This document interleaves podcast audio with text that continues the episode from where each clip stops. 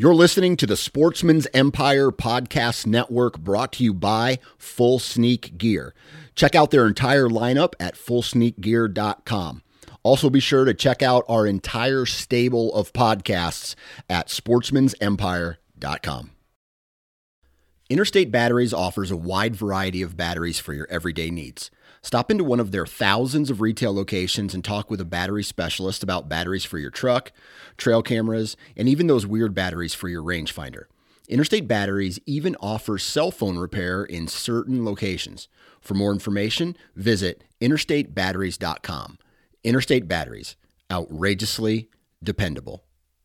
New from Moultrie Mobile, the Feed Hub offers first of its kind cellular connection and control for nearly any spin cast feeder on the market. When used with the Moultrie Mobile app, you can monitor feed and battery levels, run feeders on demand, receive alerts when feeders are clogged, and remotely adjust feeding times. The Feed Hub is ideal for anyone who maintains feeders. Remove the guesswork and save time by planning feeder maintenance before you drive to your hunting property. For more information, visit moultriemobile.com.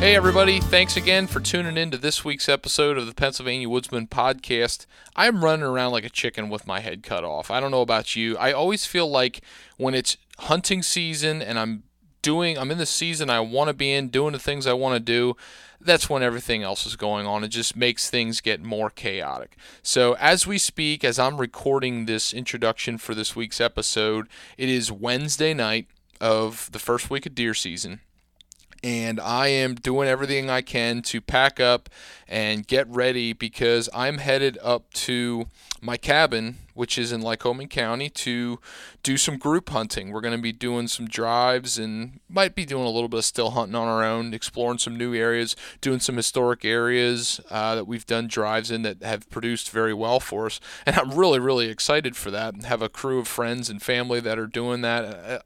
I look forward to this hunt every year. But before I do that, I knew I needed to uh, get our get our episode ready for this week because I want to keep that coming to you guys weekly on Fridays. I so here's here's a, a goofy thing. It's really not a big deal, but it had me all worked up at first, but it's all good now.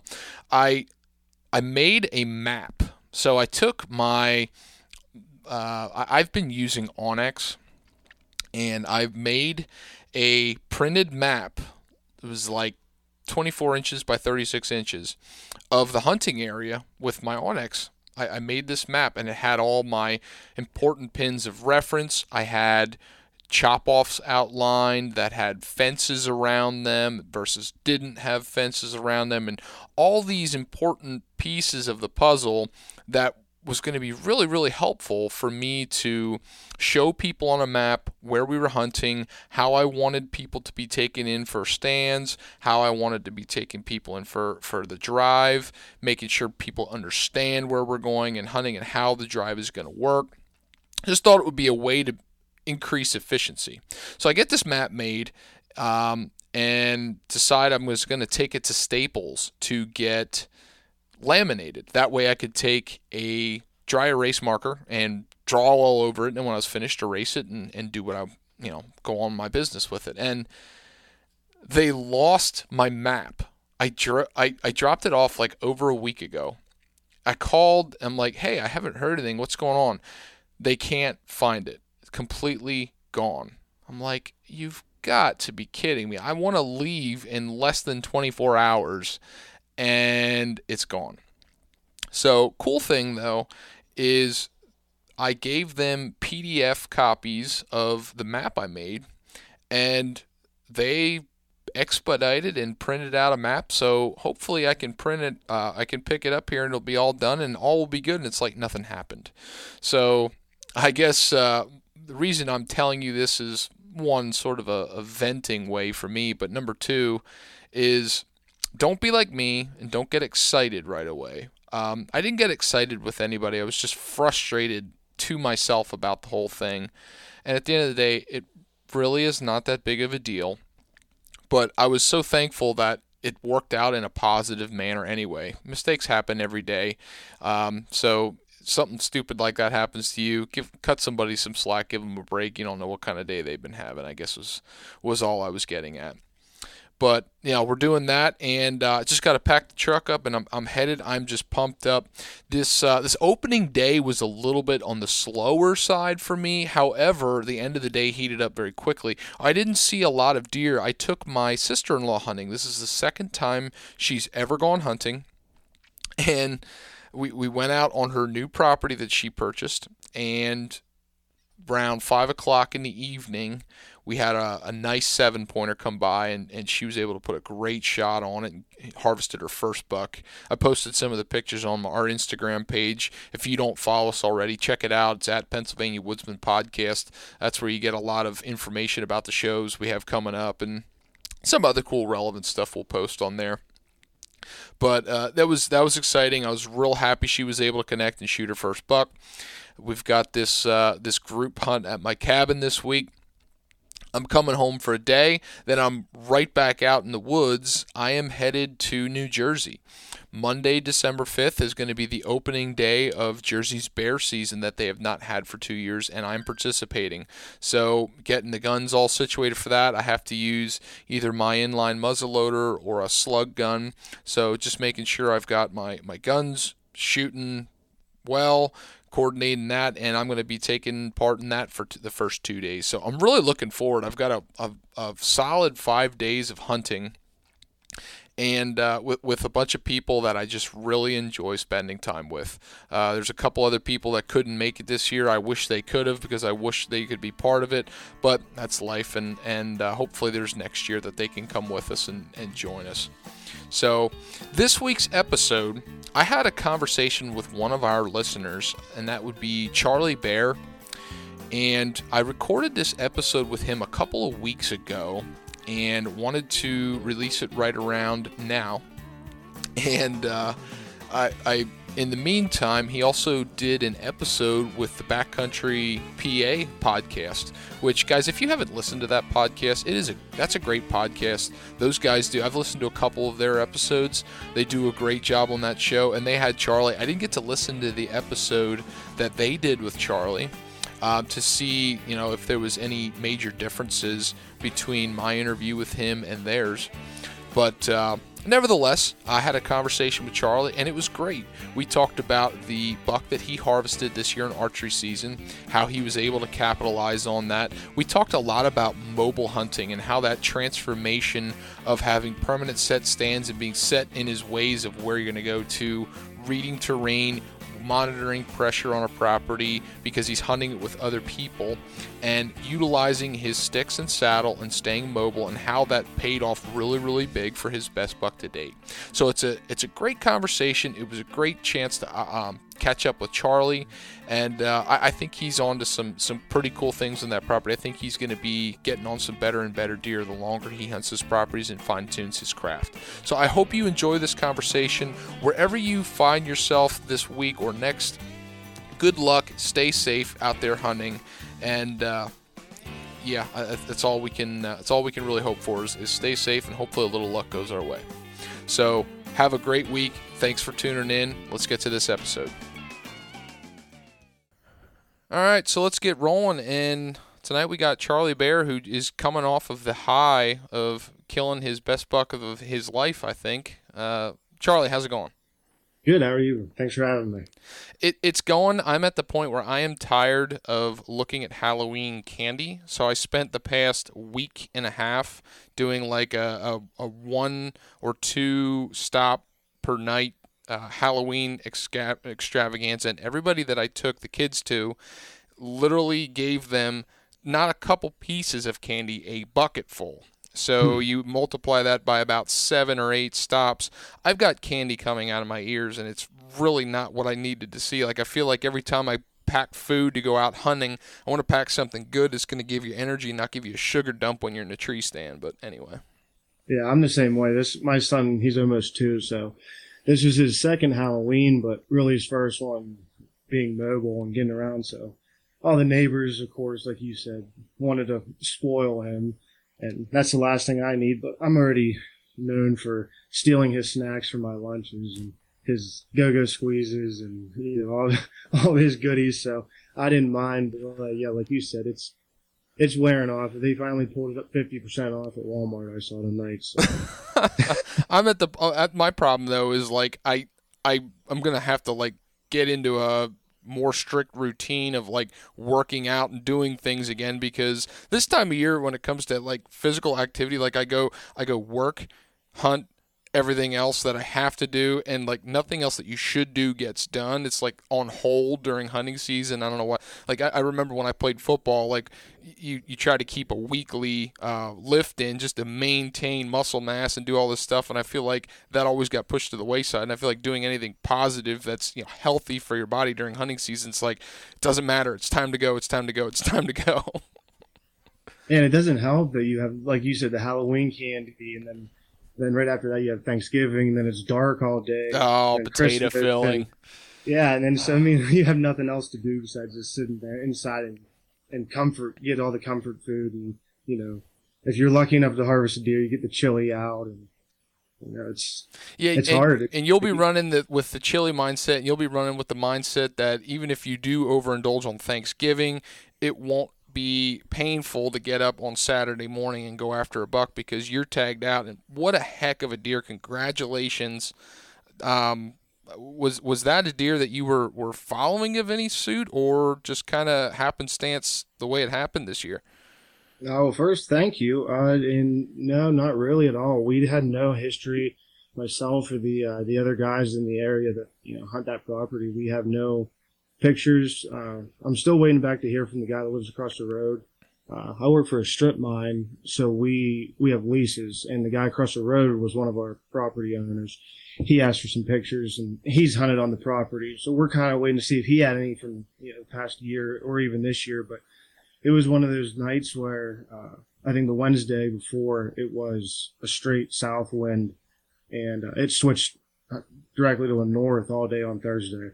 So I don't know if he was just, you know, he's a satellite buck, if he was cruising, pecking does, or if, uh, if he followed, you know, came with the does, if they were shifting bedding, bedding areas. But yeah, pretty much he came in with, uh, the two does and made a rub, uh, followed them into about 40 yards and I picked an opening and I was filming them the whole time, you know, and, and I, I pulled my camera over to an opening where uh, the first doe went through was about 39, 40 yards.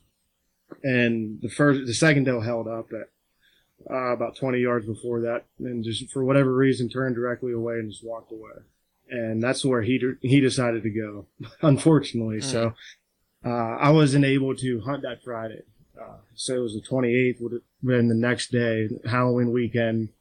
Uh, had prior obligations, you know, family. So I'm immediately thinking, how am I going to kill this deer Saturday morning? Well, you know, where is he going to be? Where these does going to be on Saturday morning?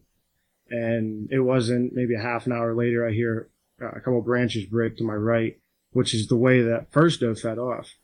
And look up, and all I see is a rat coming directly toward to the tree.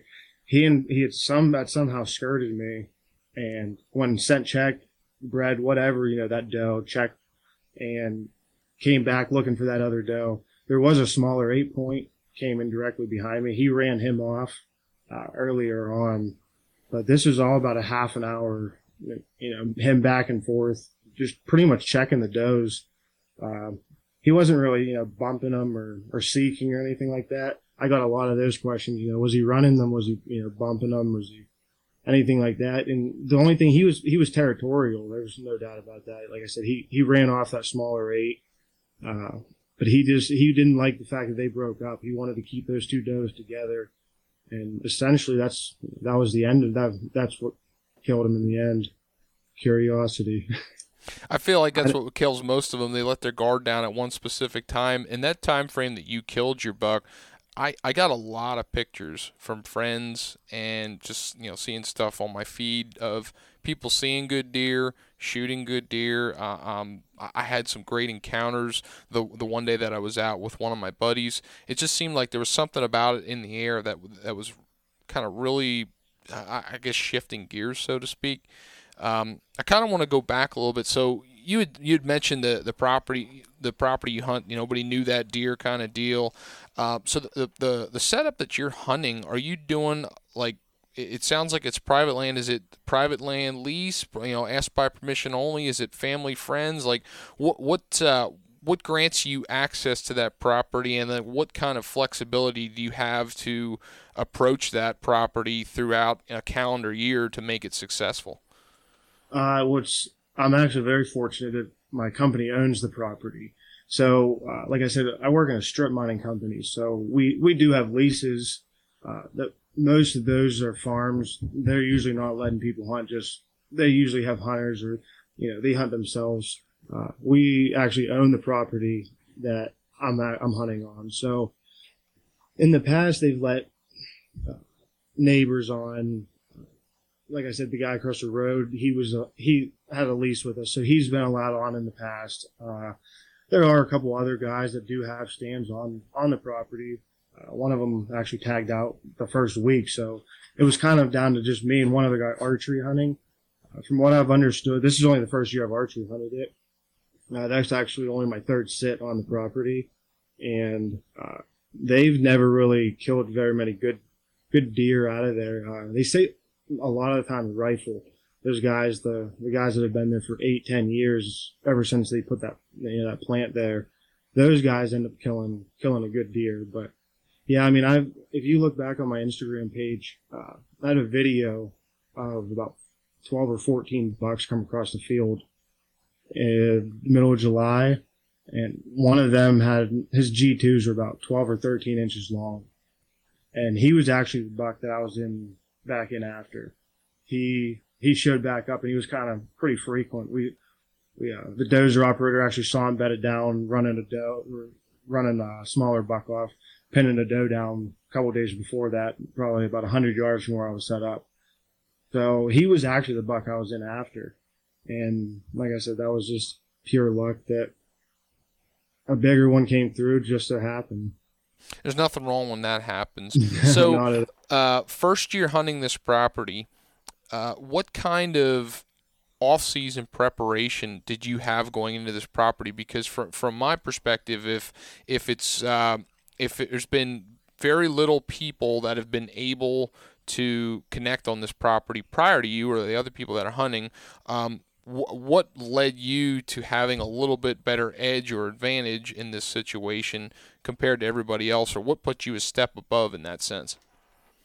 Uh, definitely mobile hunting. Um, everybody else that's ever hunted that property, they just set stands, and even if they were, you know, they were they weren't seeing deer in range, they they weren't moving the stands. They were just, well, I'm seeing deer, so that one day they thought that something might come through. And I mean, I think that was the issue. They were seeing deer all year long. I took that to my advantage. I could actually see one of the stands. Uh, the one guy that I work with, he, he hung and he, he kept telling me he was getting skirted by deer, whether it was does or small bucks. He, and nobody, I laid eyes on a shooter the first, first week in there on the other side of the property. But he kept telling me, that I'm, I'm getting skirted by these deer. And we told him for the first two weeks to move your stand and he wasn't in there that night. Says go down there and, and see what you can do. And it, uh, I went on, just off the point, uh, like an oak system, a little oak flat kind of drops down into a bench into a creek bottom. And I went just on the right off where it drops into the bench, and that they came right up at that creek bottom from behind me off the off the hill. Like I said, I could see his stand, so maybe he may have been able, you know, if it may uh, uh, set stand may have been the ticket that night. But the fact that I was able to cover the, the, property lays out like a boomerang kind of a creek bottom, and I kind of pinpointed the north, south, and be like the southwest, kind of pinpointing the areas where I thought the most area, you know, most traffic would be. And just so happened the third third spot I picked was was the honey hole. So the I've had a lot of good luck with with pre-hung stands in my experience. However, most of the time those pre-hung stands are not getting hunted a lot. You know, it's yep. I, I'm I'm trying to wait for the right wind direction to get into that stand and get out of that stand. It's placed well in well you know well in advance. Um, no intrusion close to the time when I want to hunt, and it's got features that are going to bring deer within bow range, hopefully. So you know, taking all that into account, I'm going in and making the most of it. But I can easily see, and, and this would be what I'd be curious about the, the this individual in, in the stand location. Was it something that was getting hunted on a regular basis on any wind direction? Was it was there something kind of flaw in access that you saw and you took advantage of a different access into this location? Uh, tell me a little bit about that. Uh, no, he was actually hunting it almost every other day. He was in there quite, you know, quite frequent and the other guy that had a stand in there, it was only maybe 125 yards away, and he was bouncing back and forth in between those stands. And I kind of stayed on the other side of the property, uh, away from him, and I, I kind of accessed similar to him. Um, I didn't go in there until I had the right wind, per se. He kind of he was maybe hunting it on. Oh, I, I can hunt on Wednesday, so I'm going to hunt the stand. Mm-hmm. I got a good picture there. Uh, I was more of uh, no, us guessing, I guess I should say, you know, if I back myself into that creek bottom, something would be walking down that ridge in front of me uh, at some point throughout the evening, whether it was something of you know, a caliber of the buck I shot or so I, I, I figured something would be cruising through there, uh, just with the terrain, the, the history that he's had in that area. But yeah, I, like I said, I, I pretty much use the same exact access. It's just the wind direction uh, was the big, big, big thing that night. Uh, you know, the big switch from Wednesday to, to Thursday. So there was a switch in the direction of the wind. So um, obviously that wind switched in a direction that you could get to where you could get where you right. ended up being in a stand, not be detected on stand. Was there anything about the wind that you felt was better for deer movement in that sense, or, or, or is is the wind based movement, wind based uh, bedding kind of thing, is that something that you paid attention to in any sense, or was it just from the sheer fact that I could get into this good location that seems pretty intrusive, but I, I can get aggressive and it's it's going to be uh, favorable for me to at least get there? A little bit of both. Uh, I'm always trying to use the wind as in access. I think that's everybody's main goal. But the big, I, I like you said, I do kind of target wind. Uh, there's big wind changes. You don't really, you'll see like a, a south to southwest to west wind. And this went from a, a, a direct south to a direct north. And then over the next couple of days, it went, you know, it was going from to a straight east, I think on, on Friday and Saturday. So I, I was paying attention to that big time. Um, I think we talked earlier about uh, people you knew that those days cameras was blowing up. I actually pulled cards, uh, next Sunday and from the 26th until the 30th, I had I don't know how many shooter bucks just on one property, just cruising, you know, cruising that creek bottom, hitting every scrape up and down, daylight, midnight. So I think that those honing into those big uh, wind changes and uh, cold fronts, even warm fronts coming in, get down into those creek bottoms where they get, you know, it's it's cooler.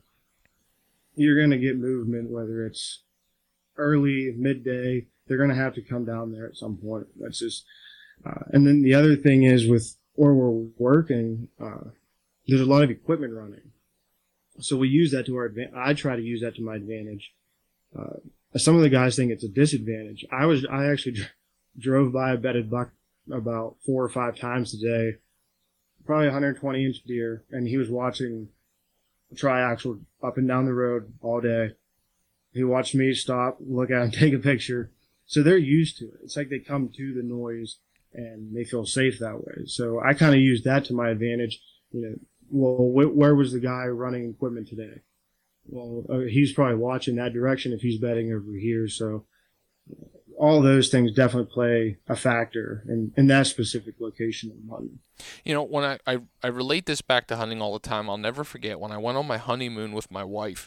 Uh, we went to South Africa and did a photo safari, which was really, really a cool experience. And I'll never forget going through and doing this photo safari. We'd go through on a bush jeep and drive literally anywhere. And they'd say, "What what do you want to see today?" And we'd say, "Well, it'd be kind of cool to see this." And they'd go drive through the bush and try to find stuff. And they would literally drive right up to a pride of lions or drive right up to a herd of antelope or something like that. And I said, I said, I I know that this isn't a danger to them, but I, I still cannot fathom that they allow this to happen. And he said, at this one point in the trip, we we were driving up and he said all right when we get up next to this herd of antelope and we stop i want you to stand up. Okay. So um, literally got a, a, mere 10 yards. And the minute that i stood up every antelope in that group had its ears pinned forward its eyes locked on me and took off like crazy. And i looked at him and i said okay. I said he saw me. What's your point? He goes when you look at this jeep he said, when you look at the, the noise it makes, the smells that it makes, and uh, the things that it does, it doesn't. It's not something that they can eat. It's not something that they can breed with, and it's not something that has ever caused them any harm. He said, so it's just a, a, a negative uh, it's it's not a negative stimuli to them. It, there's no danger associated with it. He said, but the minute that you stood up and they saw a human profile, he said that's something that they can associate with danger. And, you know, I, I think that back to hunting and what you just said, like I've been in so many situations where uh, even people noise, like people noise, but it was in an area that was non-associated with them. Like I've done a little bit of uh, urban hunting here around my place, in a sense, and you can have like I've I've seen deer come through my property and watch my dogs run up to their electric fence and stop. And, and they'll just watch those the, the dogs and they, they don't run. They don't take off and carry on. But it the minute that you cross that boundary and they know that there's something out of their their zone where they're used to going that that's when it's kind of like okay red flag and and that that equipment noise i mean i've, I've run into that same thing i mean there, there's definitely something to be said about animals getting accustomed to human noises and i mean that's i think that's an excellent strategy on, on that property. I mean, kind of one in Rome doing Rome, I guess.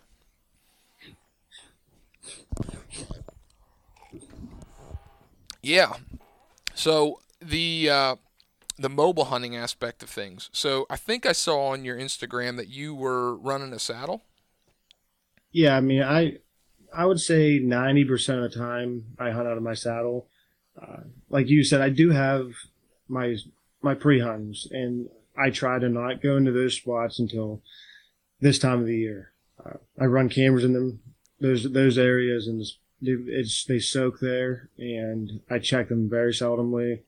Uh, go in there with the right wind, the right time of year, and that's about it. There, that's about ten percent of the hunting. The ninety percent, I'm I'm still hunting a lot of private land. It's just the the mobility and the access and the the, all the different opportunities it gives you. you know, I was blown away the first. You know, the first. This is my fourth year doing it. Okay. And I was going to ask you that. Think, how long have you been doing this? Yeah, this is my fourth year into it, so uh, I'm I'm invested now to say the least in it. Uh, I'm pretty comfortable with my setup to the fact where I hardly use a light anymore. I can flick my light on and off, take my time, still be quiet, set up fast, fast is slow, slow is fast, and so you know any kind of saddle hunting or pre-hanging or you know hanging hunts, I guess it would be. But yeah, that's that was actually my first buck out of a saddle. Okay. I've shot a couple couple does, but that was my first first buck out of a saddle. So the the hanging hunts that you've been doing was that something that were you doing hanging hunts on a lot of the hunts that you did prior to saddle hunting, or had, did kind of the the the really excitement and and uh, I don't know if I want to use the word hype, but the excitement of saddle hunting that's happened recently in the past five, six, seven years or whatever. Um, was that something that you said, "Hey, I want to give this a try. It might be another tool in my toolbox." Uh, yeah, I was pretty. I was sitting in my pre-hung stand, and it was probably going on about the 15th of the season. This was probably six, seven, eight years ago now, and I was just getting skirted for like the third year in a row by deer. And that's right about the time the hunting public really, you know, started blowing up. Mm-hmm. And they were doing hanging hunts. So I, I got like an XOP stand, some uh, hawk helium sticks, and, and saw what it was all about. And it, it was, a, it was a, a huge learning curve. Uh, nobody I knew did it. So I was kind of out on my own, trying to watch YouTube videos on it, uh, go out, practice, come back, you know. That lasted about a half a season and I switched the saddle. Just once you would, once I would get up to my top stick and hang that, the, my tree stand, I mean, it, I was comfortable in a tree stand. It was, I didn't mind the extra weight because where I'm at, I'm not walking, you know, very far. If, you know, if it, a mile is a very, very long day, and that's, I'm probably lost or, you know, tracking something at that point.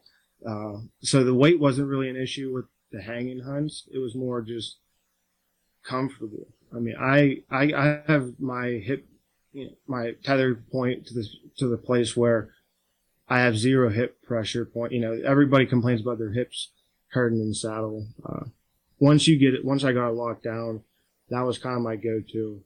Uh, there was, so I kind of progressed. I, I went through the climber stage. So, I mean, yeah, I did it all. I, I started and I did, like you said, kind of went through the hype you know, the climbers, the hang and hunt, the saddle. Uh, I still would probably say that summer, my Summit Viper was probably the most comfortable out of anything that I, you know, any kind of mobile setup that I had. It was just so dang big. I, so. I like to ask everybody that's kind of gravitated towards the saddle. Do you ever find a situation where you think, man, a climber or a tree stand would be better in this situation? Or are you to the point now with doing this that you're you're pretty much sold in every way, shape, or form that this is better for you? The only thing that I run into would be height. Uh, so I'm I'm getting about 16 feet. Probably about my hip is about 16 feet up, which I'm I'm comfortable with most of the year. This time of year, you're running into nothing in the trees. You're sticking out like a sore thumb. So I, unless you're one sticking, which I don't, I don't see me ever going that into it. You're kind of limited on how high you're going to get with a saddle. Uh, I have run in situations, you know, once the end of October comes, beginning of November, kind of hope, wishing, you know, um, wish I would have hung on to a, a climber just for times like that where maybe you needed to get an extra six or eight feet to you know get up to that cover.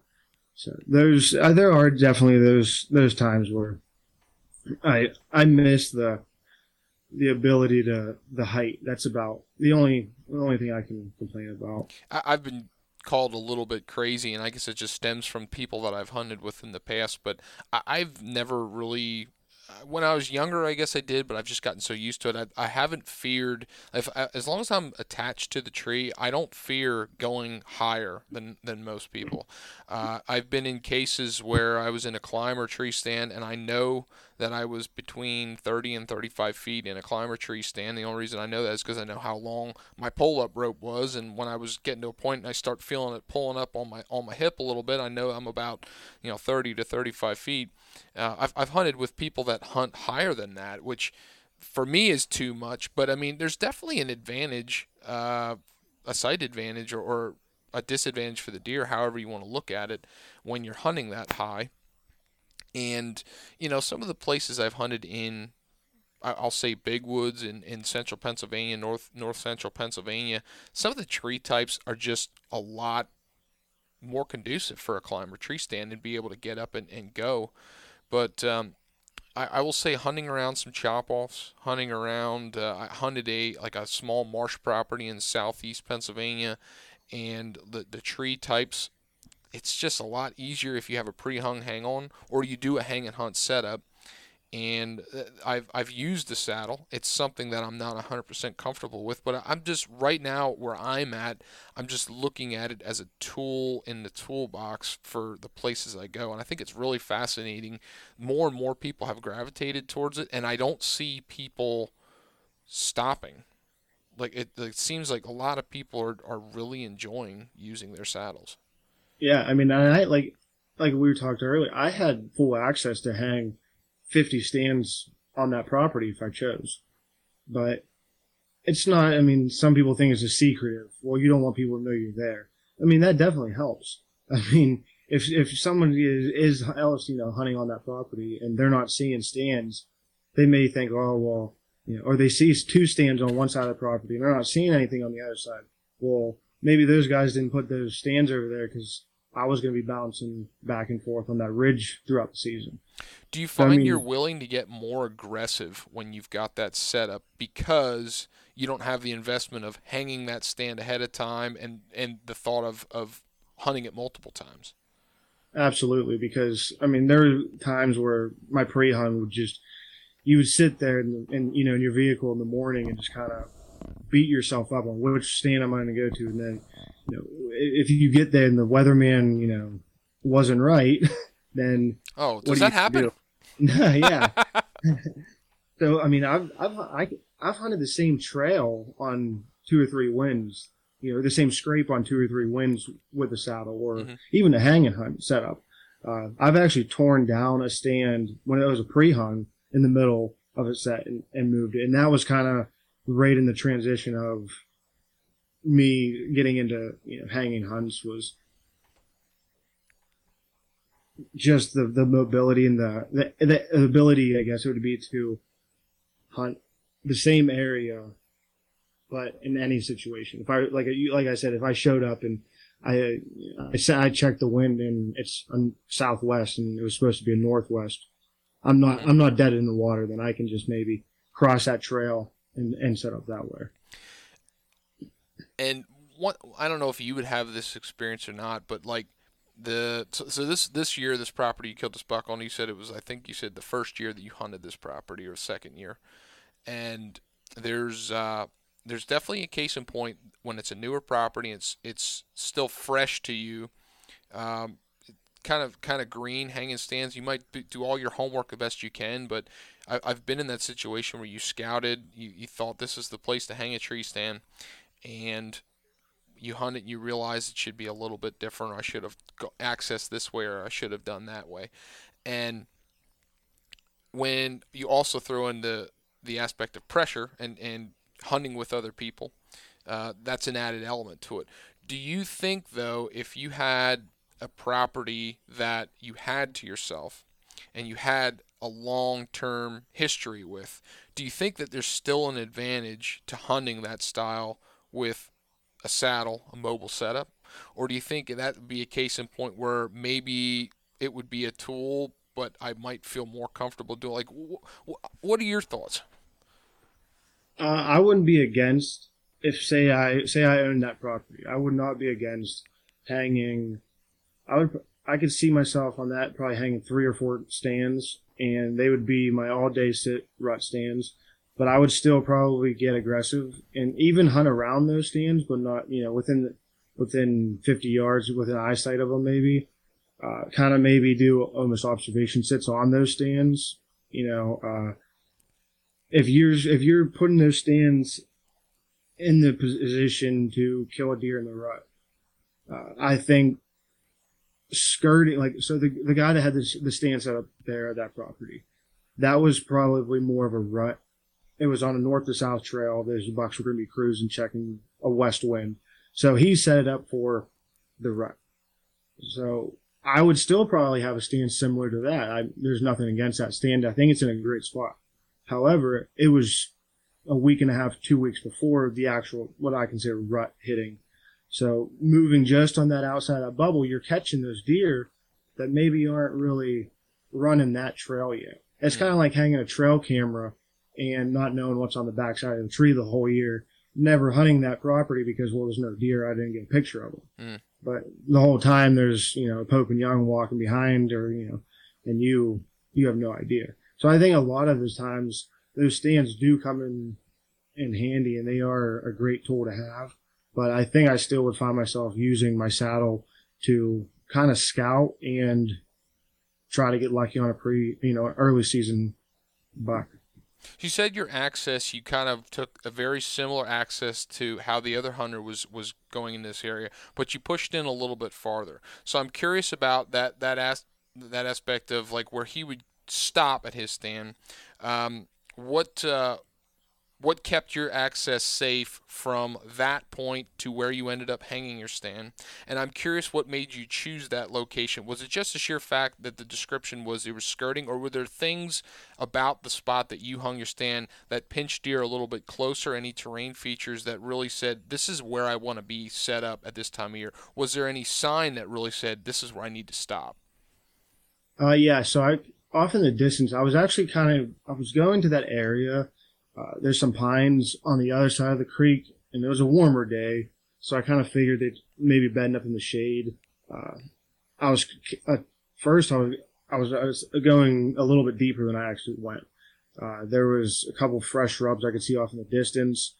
Uh, once that was the first time I was down there when the leaves were kind of starting to come off, so I could see a little bit better, and I noticed what I thought was a scrape. It ended up being wasn't a community scrape, but it was a good sized scrape. It was about 60 yards away uh, from where I actually set up. And once I got to that point, uh, it's like a, a ridge point system right there. It drops off into the creek. And it, there's a bench that probably runs 150 yards along the creek.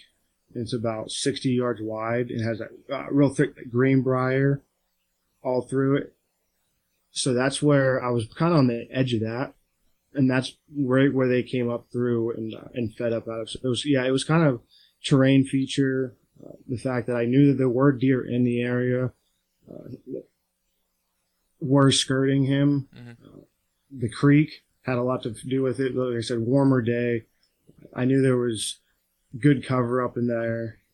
Uh, it just it, it felt like something should be there. I did I surely didn't expect what, what came through to be there, but yeah, I mean, it definitely, it was one of those feelings where it started feeling real bucky. If you, you know, if you, mm. if you know what I mean, you get in those, those situations where, yeah, pushing deeper, it, it could have paid off. I may have been successful on another deer. Uh, he, I may have been successful on him. You never know, but uh, I think that it was just one of those situations that I kind of met myself in the middle from where I initially wanted to go and where I ended up, I kind of just met myself in the middle and it worked out. So when you were on stand, um, explain to me what the prevailing wind direction was doing in, in relation to where you saw deer predominantly coming from, and was there any thermal switches you, you were anticipating, or any changes in the thermals while you were on stand that maybe you thought um, this is just 100% my advantage, or you know you talked about uh, watching the wind from an aspect of deer using it, did you see anything in your mind that said, you know, I'm I'm kind of just cutting this, or you know, what are your thoughts? Uh, I was pretty comfortable with the wind the entire night. It was a north wind, as I said before, but it was in my face. Uh, they came from, I was facing the northeastish, I guess you could say. Wind was coming from predominantly the north, uh, they came from my southwest, mm. so over my left shoulder, uh, and they were kind of walking, cutting the wind. You know, he was he was following the doe, but so they were kind of walk, cutting the wind. And I never felt that I was at a disadvantage because right off the bat, if anything didn't come off that backside of behind me, out of that you know thick cover of the pines, I felt like my that's where my thermals would pull up at some point down towards that creek. Um, uh, that smaller buck came directly downwind of me. So I don't know if, if that doe, one of those does were hot, if, if he didn't, you know, if that was the case, or if, you know, my, my thermals may have been pulling up, you know, a different direction. Uh, but when he came back in, he was walking with the wind at his back and I have a I have a video of him walking up to about 10, 12 yards and just staring at my tree. And I was hiding behind my tree watching him in the viewfinder the, for about two and a half minutes. Mm. And it, he just, he knew something wasn't right. And that was where saddle hunting kind of came in handy because I was, I was I was literally hiding behind the tree with my bow in one hand and turned, you know, and just that viewfinder was the only thing that was saving me. If I if I wouldn't have switched over to self filming this year, then uh, I don't. He, I mean, he knew something was up, and he slowly started backing up and bound off to about 50 yards, Mm. and then but he, he he still wanted behind me. So I don't know if you know he thought that other buck was down there, if uh, that doe went back down there, but for some reason, you know, he was he was doing something a buck you wouldn't think would do Mm. with that wind because the wind was at his back and there was if if you knew the layout, I mean, it was an an open pit, essentially a field with a, it's just a big hole behind him. So he knew he came from that direction. So I would imagine he knew there was no danger up there, and he was walking into what essentially was ended up being danger to him. And he, he just he did something. That's why I thought there was a doe. One of those doe had to have been hot to get him that. He was just getting to the beginning stages of that goofiness, you know, Mm. where he was he was just he when he skirted me, bounded off about fifty yards, and he just skirted and quarter to about thirty five. There was he was just acting. He wasn't acting like a big buck should act, which it played into my advantage, obviously. Absolutely. Absolutely. So, uh, did you uh, did you happen to put a tape on that deer? No, I did not yet. Uh, my rough guess was everybody talked about 135 or be 140 if I'm lucky. Mhm. Uh, I don't know. I've I've never the biggest thing I've ever think I put a tape on is about 126. So I didn't really have anything to compare them to. Uh, I know It's that that rack. buck- What's that? It's a unique rack with some of the, the, the kickers and characters. It makes it deceiving when you want to put a number to it. Yeah, because anybody that I've talked to that that split G three, it would be they, it's going to be I guess it's going to be non-typical now. Mm. So that's going to be a deduction of score. I mean, either way, I'm I'm, I'm happy with him. Yeah, who cares Uh, about regardless, that score regardless, anyway? regardless, regardless of what he scores. But like I said, that 120, 125, 126 I have, he fits inside of him. So Yeah, a lot of I, I asked that question and I ask it lightly because there's there's a lot of hunters that hear that about score and they almost like borderline get offended that you know it's not about the score and it's not it's just a like when you when you put a score and a number to it, it just gives you a metric like there's a standard metric of gauging you know what it actually had on its on its head and just gauging it comparing to it and do I hunt for score? Oh my gosh no I could I, I really don't care I mean you know the deer I you know to put a score to to my buck I don't think I said this but the the buck I killed this year was 111 inches and I, I was I was thrilled with that you know it was a Yeah. 225 pound deer and Yeah. I, I'm I was thrilled it, the the experience was very similar to any other buck I killed and uh you know yeah, I that- can't say that if a if a 110 inch deer walks by next year, I can't say that I'm not going to shoot it. You know, I mean, I mean, if if I'm lucky enough to to get on a good deer again and and you know maybe hunt them down and have history with one next year and, and put one down that way that'd be that'd be a great story and another you know another great memory. But like you said it's i'm not out i'm not out there after the number. It's just this is the first one that i consider something worth scoring. I mean he's he's at the taxidermist. He was there saturday. I dropped him off. So he's uh, the first one that was worth going to go and get stuffed and put a tape on. So we'll see how he comes back he was anticipating a, about an April return, so that's my birthday month. So happy Attaboy. birthday to me, hopefully. So when I sit on stand this time of year, especially after I shoot my buck, I'm worse for then because like when I don't shoot my buck, I'm still thinking like strategy and you know what the forecast is and what this wind direction is going to lead me to this stand and when I have time to get on stand and this that. But like especially after I shoot my buck, when I go and stand and there's uh, I, I hunt some private places that I have the ability to manipulate things to improve my hunting, whether that's cutting trees or food plots or you know whatever. So uh, a couple stands that I was on this year, mainly the one at my place, I would be on stand and I'd be thinking, man, I really need to improve this section of the property and this section of the property and and neck down these trails and make it a little bit higher traction to, to funnel them into this this bow shot And I, I ask you, when you're on stand on this property, are there things going through your mind that you say, I want to learn how to access this property a little bit better? There, there's something I want to learn about this property for next year, whether that's in my off-season scouting or maybe it's you know going to shoot a doe. You know, are there are there things in your mind that you're looking to to prepare to make better for next season already?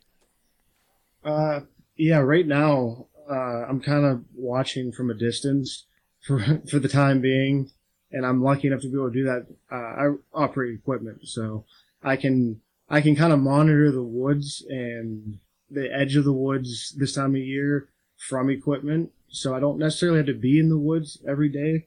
Uh, there is another guy still down in there hunting, so I try to be respectful out of him. You know, not not going down in there necessarily right now, but I know as soon as season is uh, you know over or he's tagged out or moves on to another spot, I'll be back in there and I'll yeah, like you said, there are a couple more places in that property that I still do want to dive into.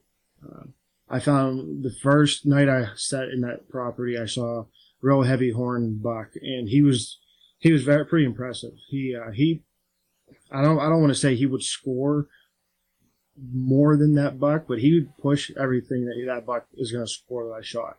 Uh, just the, the the mass that he had, it was he was he was a very impressive deer, and I have I never even made it to that side of the property again, and so I mean, and I just that's that's definitely something that in the later season, uh, I'm a big fan of February scouting.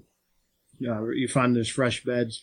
Uh, you you get into those places where the ice is, and you know might be a lot harder access in the spring when once everything melts off. So I, I definitely will dive into those spots then.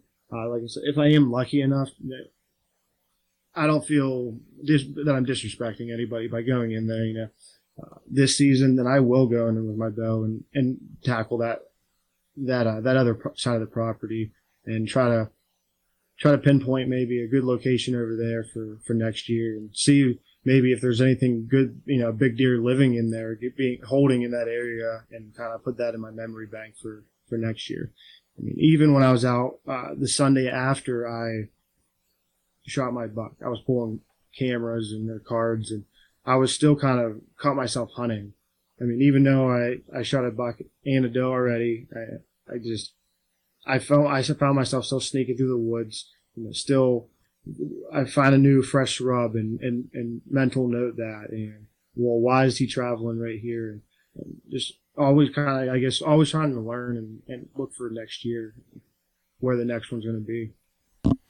Yeah, I uh, I overwhelmed myself with that too much, and I was talking about it with some of my hunting buddies and said, you know, you, you you think too much and you give deer too much credit, and you know, they definitely don't process uh, things the way that we do, but um, it, it just feels like it's ever changing, and I guess I guess so fixated on trying to shoot the best deer and trying to think of where they are, and the the the, the one thing that I've I've listened to a lot of other really really good hunters and people I've had on my show and stuff like that. And and one of the things I'm really noticing this year, we talked about it earlier in this conversation, was wind, and not necessarily the, the the thought that the wind direction is blowing left to right. So I need to make sure that I don't let my wind blow into this section of the property so nothing smells me. Th- that's definitely very, very important to me. But along the sense of thinking more about what the wind is doing for the deer, um, and and how they use that. I've noticed a couple locations that I hunt. Um, I was seeing deer bed in certain locations, and I used to always just wonder why. And the more I'm paying attention to how the wind and understanding thermals, and that's that's one of the things like people talk about thermals and watching thermals and how thermals work. Um, I don't think you ever perfect learning how thermals and air currents move, especially when there's terrain added to it. Like yeah. it is, it's a constant learning. And I, I would, I've been hunting my whole life, and I've, I've shot some great deer and had some great hunting experiences, and I still feel like I'm a novice when it comes to learning the wind and being a steward of wind and thinking about it from the perspective of how is this wind being an advantage for the deer, and then how can I try to cut it off. Like like it's it's so hard, and like I've been told so many times that you're you're overthinking it. They you know, deer don't do that, but I, I believe they do because they're they're a prey species that are getting hunted by people, and it's still innate in them when you know even though we don't have you know what what is the biggest predator in Pennsylvania? I guess bear. Bear, yeah. coyotes, maybe. I mean, coyotes definitely yeah. attribute to deer, but I, I haven't seen that coyotes are taking you know herds of deer down. Uh. But I mean that that predatory instinct is still in that species, and I, they've got to use their nose to set yeah, themselves up. I like to look at it as if you relied on okay, say your nose was your greatest defense mechanism, and you went into the woods. I, I heard this this broken down this way on a podcast. I can't remember who it was, but they said if you walk into a property and you had to you had to survive, where would you go if you had to you know base off your nose or your your senses like a deer? You would find those little corners where you know people say the balloons are landing. Well, yeah, they land there because that's all the air is being sucked to. Those deer like you know they find those areas we don't we don't feel the thermals. I mean, very seldomly will you feel. Well, I've I've ever noticed, you know, a slight one on your neck or something, you know, in the in the morning or in the evening. But if if you had to survive that way, then I'm sure you would pay attention to them a lot more too. I I noticed one time, um, just recently this year. I, I say one time. It was it was this season. I had a deer come and it, it crossed my downwind and didn't even flinch.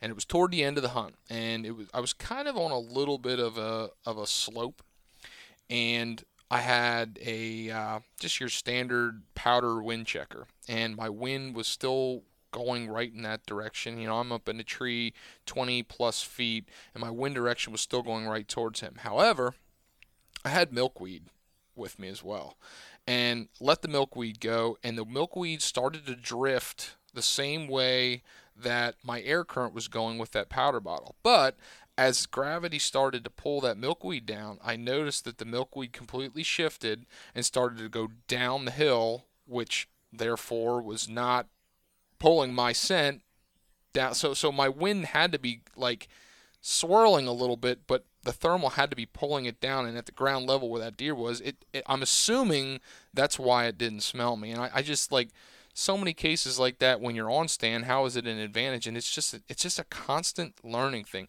And another thing we talked about, you know, bedding. Like I, I uh, trailed a buck this year that was was shot, and where where he was bedding, you literally could not see more than six to seven feet in front. Like it was just thick, high stem count briars. Uh, we literally had to crawl on trails to go through and, and re- recover the steer where he laid down and, and, and died. And then you get into some other situations where it's like a room with a view, and it's just so fascinating how they can use all their senses to their advantage. And like sometimes I think like how do we even kill these things because it just seems so incredible how they set themselves up for survival. But you know, in your case in point and my case in point, they let their guard down at one time and, and you make yep. it happen. Yeah. I mean, even on the way to work this morning, I saw a small buck just standing in the middle of the road.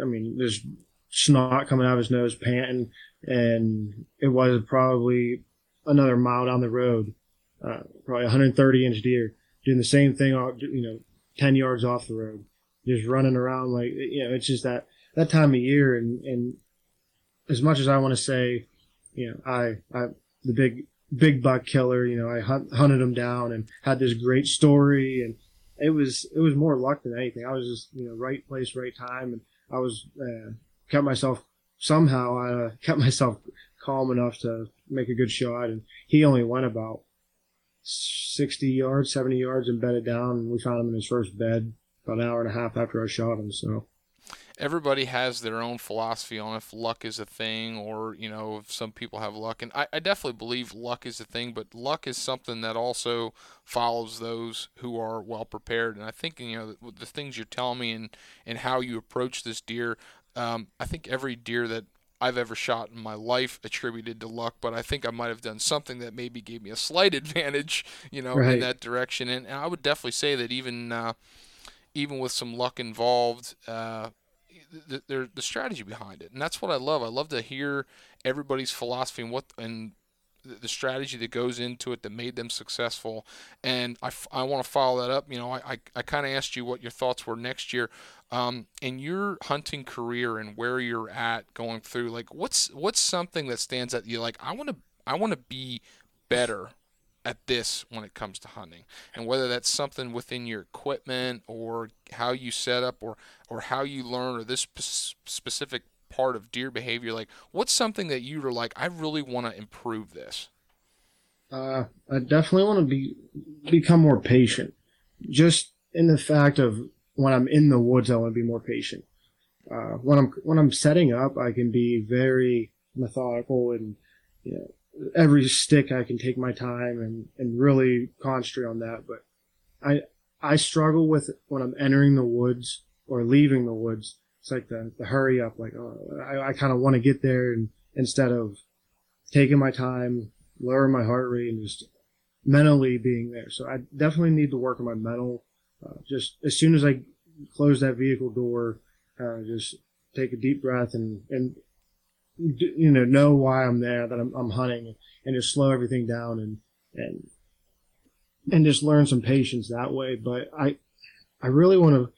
You hear about buck bedding, and like you get you get their main bed that they're they use the most often, and then you know you get their secondary bed, and I've been able to come across a lot of deer's first and secondary beds, but it's the the oh crap bed, third bed that I've never been able to find. I really want to hone in and try to focus on that because I think that's where you can be really successful in killing the, the big, big deer, the big the deer like size you know, ones I shot this year. I think you can shoot those deer in Pennsylvania if you can find that third bed that when when everything's in the fan and they don't, you know, they've had bullets whizzing and everything. They have that one bed that they, they travel maybe 50, 60 yard bubble every day. I really want to f- figure out and learn, you know, where and how to, to, to zero in on, on those locations.